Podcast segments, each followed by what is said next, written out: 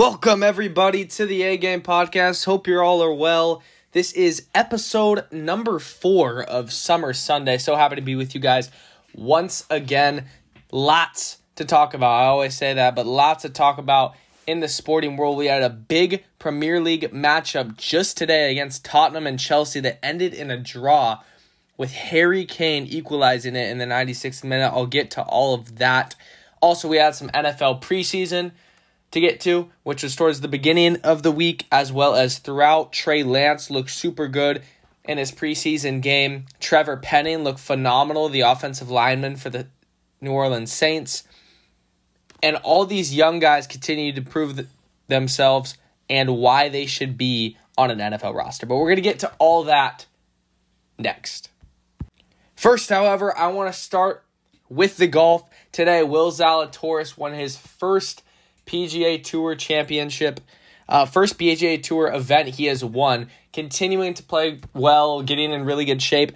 And today he shot out of his mind, super good tournament, making putts. Cameron Smith was just two shots behind, but a couple holes where he bogeyed and just had some bad reads uh, cost him. But when he was on the green, he's one of the best putters in all the P G A. If you guys haven't been watching, I strongly suggest you to start watching the golf.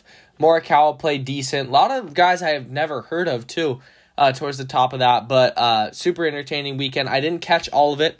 I did watch a little bit today, but Zalatoris, super proud of the guy. Um, you know, just a, two years ago, he finished top five in the Masters, I remember. And, you know, we were thinking, could this guy be the next thing? Um, and today was a step in the right direction towards fulfilling that uh, potential. So, big win for Zalatoris today. P G A Tour victory. Uh, also, we had the Premier League, like I said. I'm going to touch on that right now because it's at the top of my mind. Um, what a match between Tottenham and Chelsea. It looked like Chelsea had it towards the end there. Uh, we were going into extra time. Chelsea still up. All Chelsea fans across the world, I believe, thought they had that match. And Harry Kane, who was absolutely phenomenal with the ninety-sixth minute goal. Um, and just, you know, Tottenham's on the road. I've been a Tottenham guy this year. I'm just getting in the Premier League. I've claimed them as my favorite team. But, uh, no, I, I love how they played. But on the road, in that atmosphere, whole crowd goes silent. But he runs to the away section of the park, or of the arena, I should say, and um, just celebrates with his with his teammates, with the fans. Such a great moment. And then we have this heated exchange between the two coaches, which you don't really see in just week two of a Premier League. You know, tensions aren't usually so high, but obviously Chelsea was frustrated. They didn't like the way they shook hands, got to look each other in the eye, all this. But when you blow a lead like that and, you know, with the potential to get more points than just one with the draw, yeah, you're going to be frustrated. But I'm all the other matchups this week, I mean, they were all great, but this one really stood out. Obviously, I just watched this today, but this one really stood out. Tottenham, they look really good. Chelsea looks really good, but I'm just looking forward to seeing what all these teams do for for the uh, entirety of the Premier League and then and then on to the Champions League, whatever happens there. So, uh, super exciting. But I wanted to talk about Manchester United as well. Um, they looked awful. I mean, their goalkeeper was just an absolute disgrace to soccer. Um, just not there, not competing. Um And this is an issue. You know, Man U is one of the um, most prolific franchises in, in all of soccer. They're made of a lot of money. They have their guys, but it's just not panning out. You know, we see this in some other sports with uh, teams that spend a lot and it doesn't necessarily work. You see with the Brooklyn Nets in the N B A, the Lakers as of late. And it basically just furthers the point that you need guys who can compete on a nightly basis, and usually they're not just a bunch of superstars. It's a bunch of guys that just do their job. And if you just do your job, you're going to win games. It's honestly as simple as that. I know it's cliche, but sometimes when teams try too hard to build the idealistic franchise, they miss those key role players that actually win you big games in the Premier League and other sports. So Um, really disappointed in Man U. Man City looks absolutely phenomenal, as expected. De Bruyne is just abs- out of his mind. They got so many weapons. Um, but yeah, I'm looking forward to continuing to watching soccer. Like I said, this is only my second week really into it. Ar- Arsenal also looks absolutely phenomenal. Gabriel just balled out um, on Saturday, I believe. Yeah, um, just a great match. They look great. So it's going to be interesting to see where the pool pans out in the next couple weeks. But um, yeah, there's going to be more high-intensity games as the as the season goes on. So that's what I got for Premier League. But um, yeah, it was a super fun weekend of, uh, of watch. I'm going to move on to N F L. This podcast is probably going to be uh, fairly short just because there's not as much to talk about because it was a shorter week of sport. It was. Um, I'm going to start with the Zach Wilson injury in the N F L. A lot of people were concerned with this. Immediately, I personally thought it was a torn A C L. Um, and I was really nervous because Zach Wilson, I'm super high on at the quarterback position. I was high on him out of college at B Y U. He's looked great in the N F L. And this is supposed to be his breakout year. He's poised for one, him and Trevor Lawrence. And, you know, it was the non-contact injury. He's trying to make a cut on a guy, and he just goes down, and I'm like, that's the A C L. But fortunately for the Jets, it was only a partially torn meniscus, which he's only going to be out two to four weeks. So this isn't going to be bad for the Jets at all. He might miss the first two weeks of the season. So what? You guys aren't really planning on making the playoffs anyway. But just seeing Zach Wilson continue to thrive um, in a great environment with Coach Robert Saleh, um, the new guys, Garrett Wilson. You just brought in Breece Hall in the draft. Um, and then, you know, your weapons, you got uh, Sauce Gardner on defense, a lot of other guys, uh, Jermaine Johnson, he was drafted late there. And I just really like how their team's constructed. They're going to be a defensive-minded team with a very fiery coach in Saleh. And I think they will be good for a long time. This isn't their year, but they're moving in the right direction, I should say, um, to being a championship contender seven or eight years down the road. So Um, good to see Zach Wilson not be out for the year because really enjoy watching him play. Um, another team, I, t- I touched on Trevor Lawrence a second ago, but he was playing in preseason a few days ago against Deshaun Watson, who not suspended yet, um, and even though the six-game suspension is still um, alive, even though it's getting appealed, uh, it doesn't apply to preseason games, so they were able to get a look at him. He honestly didn't look good at all. He looked like he hadn't played football for a year. Um, a lot of over- overthrown passes. Pocket presence wasn't there. He was trying to get out and look, do a little too much, honestly. Um, and the Browns receivers aren't phenomenal either, so they didn't really make up for his mistakes. But, uh, yeah, uh, you know, Deshaun shouldn't play in the N F L for the rest of the season. I'm going to stay with that. I honestly don't think he should play another snap in the N F L. I was a big Deshaun guy out of college. I really liked that Clemson team. Super fun to watch. But this is inexcusable what he did, and, and he should have to pay the consequence. So, but on the flip side, Trevor Lawrence, he looked really good. Pocket presence is a lot better. Dropping balls in the breadbasket. Um, and there were some tight throws. I saw uh, some pretty tough throws into double coverage, reading the defense, um, whether it was four rushing or, or even just three where he has a little more time. Um, just, just tough throws across the middle. He had one uh, deep one to the sideline to... Uh, Oh, who was it? I believe it was D J Chark, um, and it was just a really good ball. So I'm really excited to see what Trev does. I was big on Trev out of college, um, and T-Law has always been really, really a great player. So excited to see what he can do. Now you don't have the um, awful head coach in Urban Meyer there, um, and you have Doug Peterson, who has championship experience. He has that pedigree, and even though he got ran out of um, – Philadelphia because they had a different vision for what they wanted their team to be, they still were phenomenal. And the Jags have a similar build, honestly, as far as the defense is concerned and the way they play, their style, maybe not the names. Um, this Jags team could potentially make some noise and win six or seven games. So uh, we'll see what happens there. But, you know, my guy, Trey Lance, uh, he played on Saturday, I believe, and I want to just... Um, talk about this for a sec. Trey, he looked shaky at the beginning. The ball wasn't coming out of his hands, but the one thing I noticed against the Packers was the arm slot. The arm slot was a lot better, and although the ball wasn't coming out of his hands that well, it was coming out a lot quicker, and it looked like he was a lot more confident. He realized that this is my team. I am quarterback one, and I think he is just a phenomenal talent. Like, he has so much talent with his rushing ability, with his deep ball. If he tightens up everything around it, this Niners team is going to be a Super Bowl contender for many years because the roster is so good around them, um, around Trey Lance, I should say. Like I said, he started off poorly, but there was one run that I really liked. He climbed the pocket, Pocket broke down by the offensive lineman. He climbed and he ran. It slid. Really smart play. Um, solid rushing yards.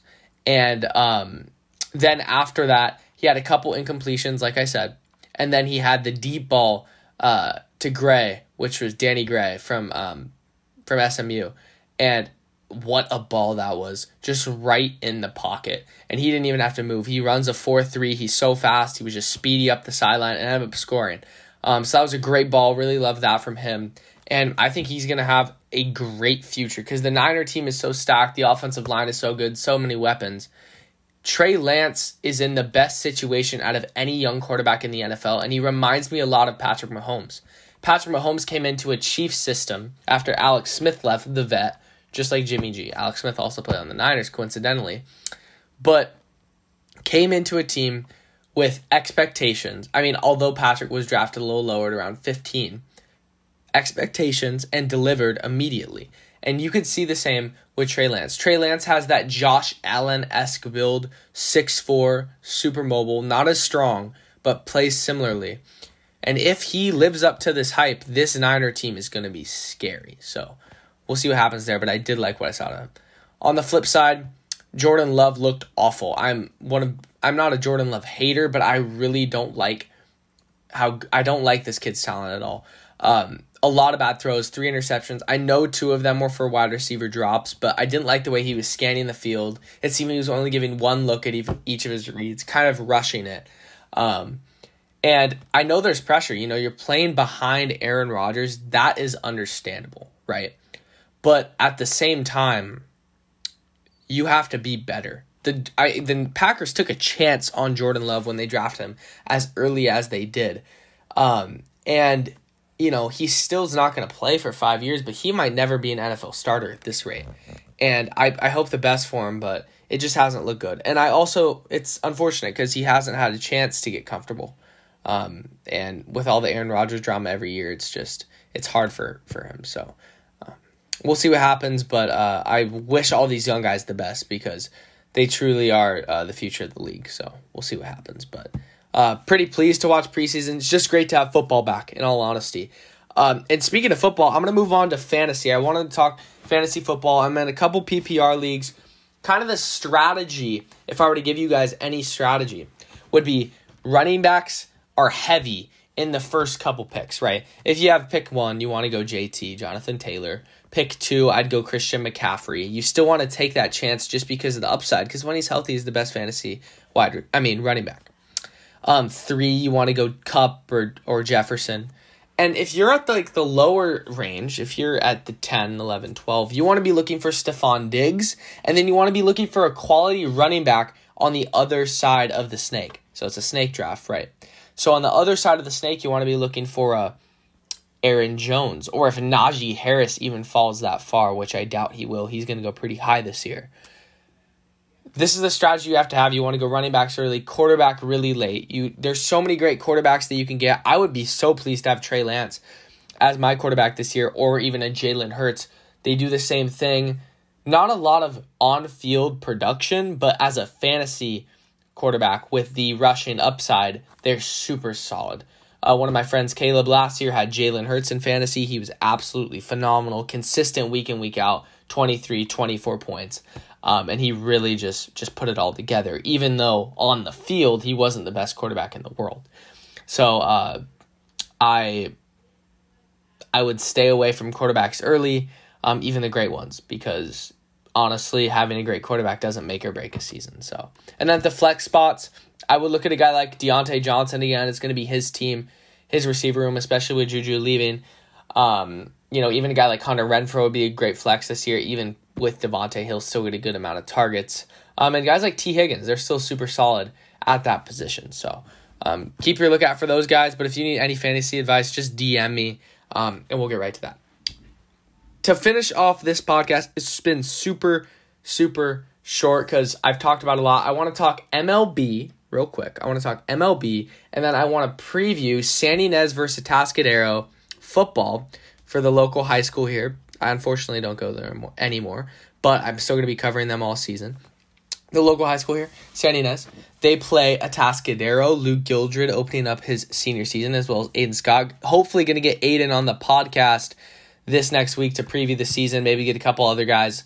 Uh, just have some fun with that. A couple more interviews coming up as well, but we'll get to that. But I want to start with the M L B. Today, the Dodgers uh, ended their win streak. Unfortunately, all streaks come to an end, but they look phenomenal. They're on pace to win over one hundred ten games.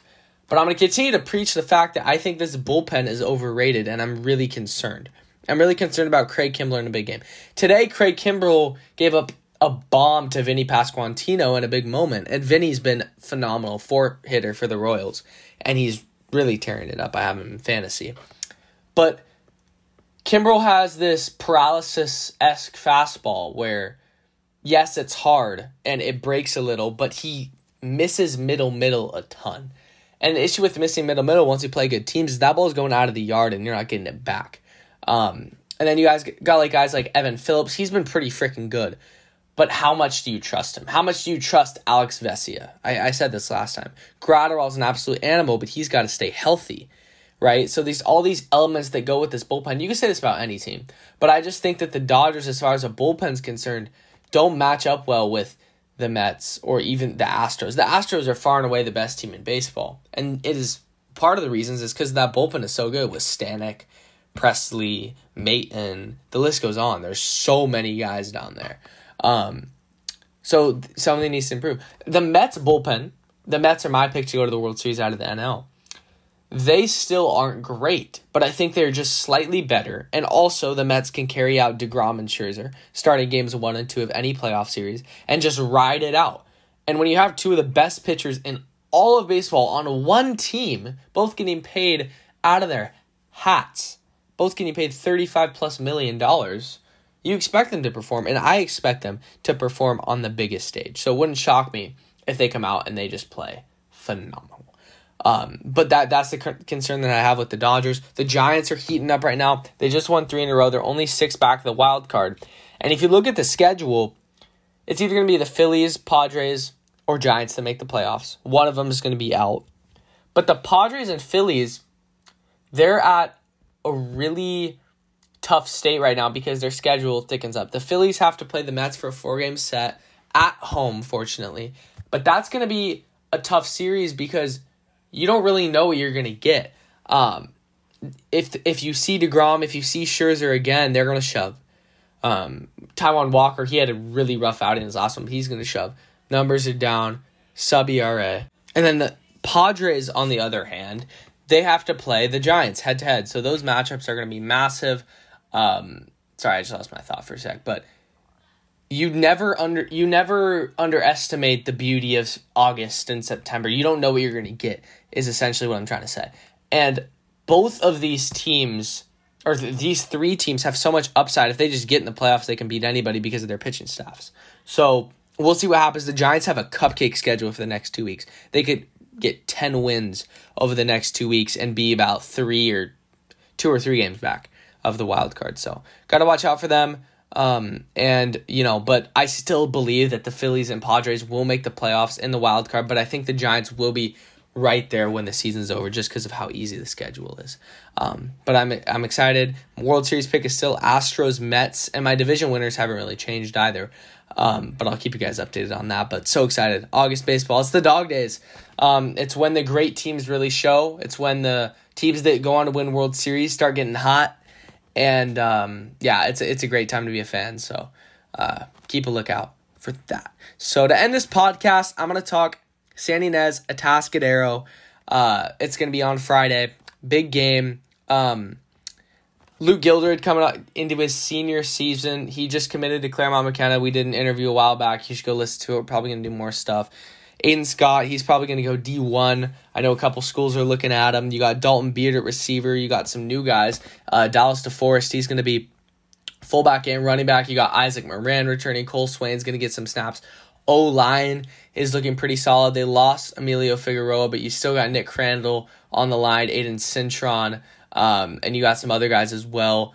Um, and then defensively, they lose Mikey Gills. They lose Tanner Padfield. So the linebacker core Um, is taking a hit, but you still, and the corners as well, Cash and Kenny McClurg, they're going to be um, they they graduated as well. So the defense is looking a little different. I know Nicky Vac has gotten some uh, some action at corner. A lot of new guys, um, a lot of young guys. It's going to be a young team this year, but I think they're going to fare pretty pretty well. They're in the Central section now. They're in Saint Joe's League, um, and I looked at the preseason power rankings for Max Preps, and they got them at two, um, number two in all of Central section Division Six or Division Four, I should say. I keep saying six, Division Four. Um, so yeah, it's it's or maybe it is six. It is six, isn't it?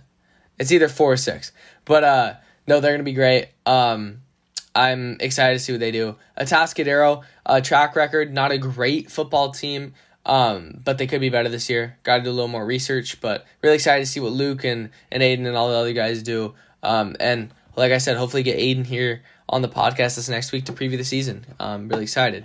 Also, uh, quick shout out to my cousin, uh, who's a freshman at Napomo High School, is going to be their starting quarterback this year. So that's going to be big for him. Um, super stoked. Love my cuz. So uh, hopefully he uh, plays well and continues to carry on the family legacy of being a good quarterback, which I wasn't. But um, yeah, it's all good. I'm a podcaster. Thank you guys so much, though, uh, for tuning in. Appreciate it. It was a successful podcast. Last thing I want to say. One last thing. Uh, Fernando Tatis Junior I forgot to touch on this. Lying about taking medication for ringworm. Come on now. Uh, he was juicing. It was pretty obvious. Um, a shame, because he's one of the best young athletes in all the sport. People love him. I love Tatis. I think he was the best shortstop in the league. Now he's out for another year. He's been hurt, on the shelf. I've been to so many Padres-Giants games, so many Padres games in general, and haven't seen him play once. I think I saw him play his rookie year, um, and that was when he wasn't even that good. So it's a shame. Um, and if he truly did lie, that's also a shame. So hopefully uh, he learns from this mistake, but at some point you got to grow up, and uh, we learn this with young players. So thank you guys so much for tuning in. A lot to get to. Got to a lot. Um, and like I said, this Friday, we got San Ynez football opening back. Napomo also plays. Um, and, and Friday night, Football Focus will be back on K S B Y. Tune into that. I'm going to try to get some footage. Uh, maybe upload to it. But thank you guys so much for tuning in. Appreciate you. Um, this is Summer Sunday, episode four. We are grinding. And uh, once summer's over, I know a lot of you guys are in school. I'm not yet, but I'll just change it to a new season. We'll make it uh, Fall Football Focus. I'm kidding. That's a little copyright, but thank you guys so much for tuning in. Appreciate y'all.